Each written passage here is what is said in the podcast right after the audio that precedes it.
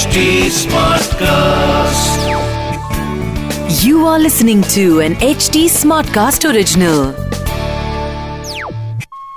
नमस्ते मेरा नाम निशांत है आप सुन रहे हैं क्या वो सच था पता नहीं वो सच था या नहीं लेकिन सुनते वक्त सुनाते वक्त रोंगटे ज़रूर खड़े हो जाते हैं। डे परिवार की कहानी सुन रहे थे आप। अब तक आपने सुना, पार्था, उन दो डॉग्स और अपनी बहन की लाश को अपने कमरे में ही रखता है।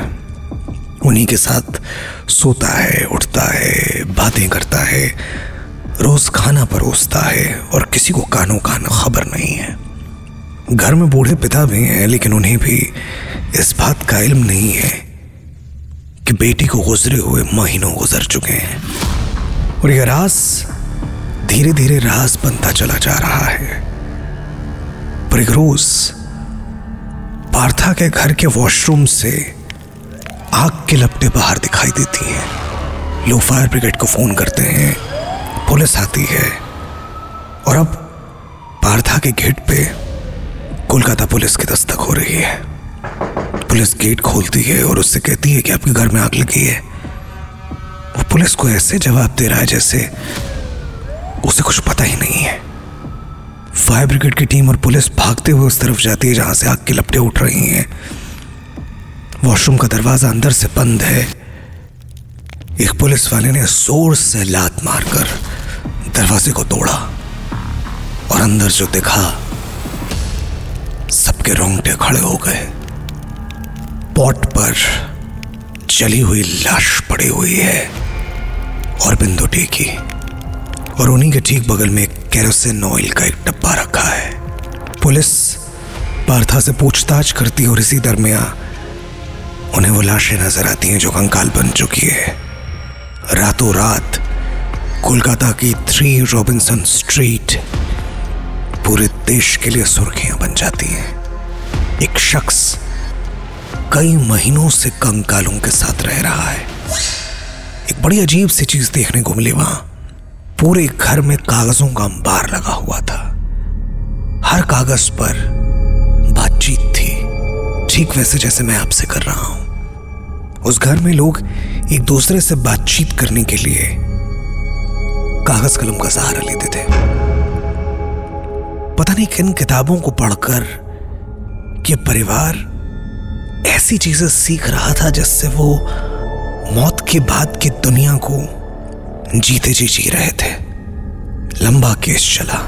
हालाँकि पार्था बेकसूर साबित हुआ क्योंकि एक सुसाइड था और दूसरी नेचुरल डेथ देवजानी ने पिछले एक महीने से अन्न का एक दाना नहीं लिया था, जिसकी वजह से उसकी मौत हो गई। पिता ने खुद को केरोसिन ऑयल छिड़क कर आग लगा ली थी। कुछ समय बाद पुलिस की जाँच कंप्लीट हो गई। पार्था वापस उसी थ्री रॉबिन्सन स्ट्रीट अपने घर आ गया। काफ़ी महँगा घर था वो, लेकिन चूँकि अब इतनी सारी चीज़ें जमाने के सामने आ गई थी कि उस घर की तरफ़ हर रोज कई आँखें शक से देखती थी। पार्था का वहाँ जीना मुश्किल हो रहा था। उसने वो घर कुल चालीस करोड़ रुपए में किसी को बेचकर कोलकाता के एक दूसरे हिस्से में एक छोटे से फ्लैट में रहने के लिए चला गया। इस बीच कई दफ़ा मीडिया वाले उससे मिले, पूछते रहे। पुलिस ने उससे पूछताछ की और हर बार लगा जैसे ये आदमी मेंटली स्टेबल नहीं है मेंटली स्टेबल नहीं है। जैसी बातें ये करता है जितने आराम से इसने उन दो लाशों की बात कह दी है, दिमागी तौर पर इस आदमी को कुछ परेशानी ज़रूर है। खैर, वक्त बीतता चला गया। एक चाय वाला थ्री रॉबिन्सन स्ट्रीट के उसी मकान के बाहर चाय लगाता था। दिन भर के कुछ तीस चालीस कप चाय बिकते थे, लेकिन इस खबर के बाद पूरे बंगाल से लोग उस घर को देखने आने लगे। और वो तीस चालीस कप, पाँच सौ, छह सौ कप हो गई। इतने लोग रोज उस घर में आते थे, उस घर को देखने के लिए। इससे अलग, पार्थो डे जिस नए घर में गया था, वहाँ उसने अपनी ज़िंदगी पहले से बेहतर करने की कोशिश की। वो गाने सुनता था। फेसबुक पर दोस्त थे उसके। बातचीत होती थी।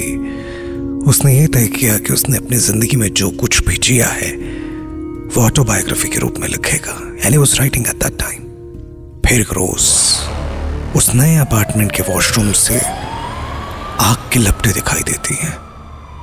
फायर ब्रिगेड की टीम को इन्फॉर्म किया जाता है, कोलकाता पुलिस साथ में दौड़ती हुई आती है, दरवाज़ा तोड़ती है वॉशरूम के अंदर पहुँचती है, दरवाज़ा लॉक है, उसे तोड़ा जाता है और अंदर पार्थोडे बुरी तरह से चल चुका है। उसके पॉट के ठीक बगल में ठीक वैसे ही एक केरोसिन ऑयल का जार रखा है। पार्था की कहानी यहाँ खत्म ज़रूर हो गई, पर उसने कई सवाल छोड़ दिए।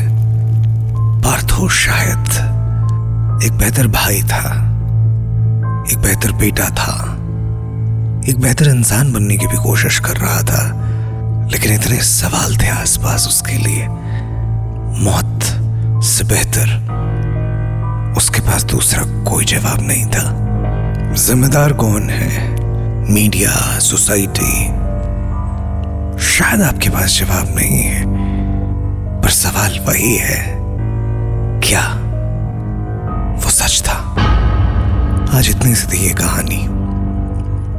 अगर आपके पास भी ऐसी कोई कहानी है या आप मुझसे जुड़ना चाहते हैं इंस्टाग्राम के ज़रिए जुड़ सकते हैं Nishant that is N I S H A N T dot R J this was an This was an HT Smartcast original. HD Smartcast.